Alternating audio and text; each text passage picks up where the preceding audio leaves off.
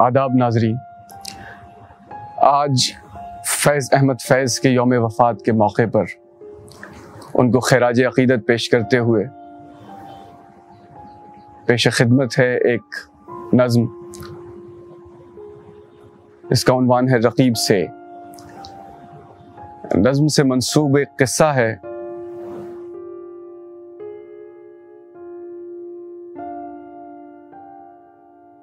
किस्सा ये है कि फैज साहब सियालकोट के जिस मकान में रिहाइश पजीर थे, उसके सामने एक लड़की रहा करती थी, फैज साहब जिसकी उल्फत में मुबतला थे। एक रोज जब वो कॉलेज गए और वापस आए तो देखा कि वो लड़की वहाँ नहीं है। आगा नासिर साहब अपनी किताब में लिखते हैं कि फैज साहब जब बहुत मशहूर हो गए और वापस सियालकोट आए तो उसी वक्त इतफाक़न वो लड़की भी आई हुई थी अपने शौहर के साथ। उसका शौहर फैज साहब से मिलने का मुश्ताक था। और जब उनकी मुलाकात हुई तो उस लड़की ने फैज साहब से कहा कि देखिए, मेरा शौहर कितना खूबसूरत है। फैज साहब फरमाते हैं कि ये नज्म रकीब से उस मौके की वजह से लिखी गई। आके वाबस्ता हैं उस हुस्न की यादें तुझसे, जिसने इस दिल को परी खाना बना रखा था। जिसकी उल्फत में भुला रखी थी दुनिया हमने, दहर को दहर का अफसाना बना रखा था। आशना हैं तेरे कदमों से वो राहें जिन पर उसकी मदहोश जवानी ने इनायत की है। कारवां गुजरे हैं जिनसे उसी रानाई के।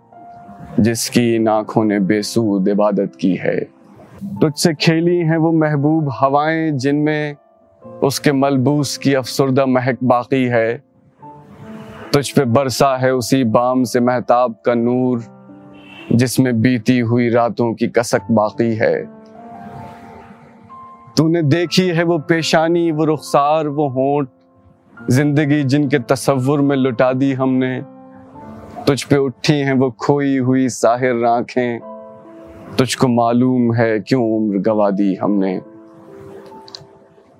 हम पे मुश्तरका है एहसान गम उल्फत के। इतने एहसान के गिनवाऊं तो गिनवा ना सकूँ। हमने इस इश्क में क्या खोया है, क्या सीखा है। जिस तरह और को समझाऊं तो समझा ना सकूँ। आजिजी सीखी, गरीबों की हिमायत सीखी। या सुहरमान के दुख दर्द के मानी सीखे, जेर दस्तों के मसाइब को समझना सीखा, सरदाहों के रुखे जर्द के मानी सीखे। जब कहीं बैठ के रोते हैं वो बेबस जिनके, अश्क आँखों में बिलकते हुए सो जाते हैं ना तवानों के निवालों पे झपटते हैं उकाब, बाजू तोले हुए मंडलाते हुए आते हैं। जब कभी बिकता है बाज़ार में मजदूर का गोश्त शाहराहों पे गरीबों का लहू बहता है। आग सी सीने में रह रह के उबलती है न पूछ। अपने दिल पर मुझे काबू ही नहीं रहता है।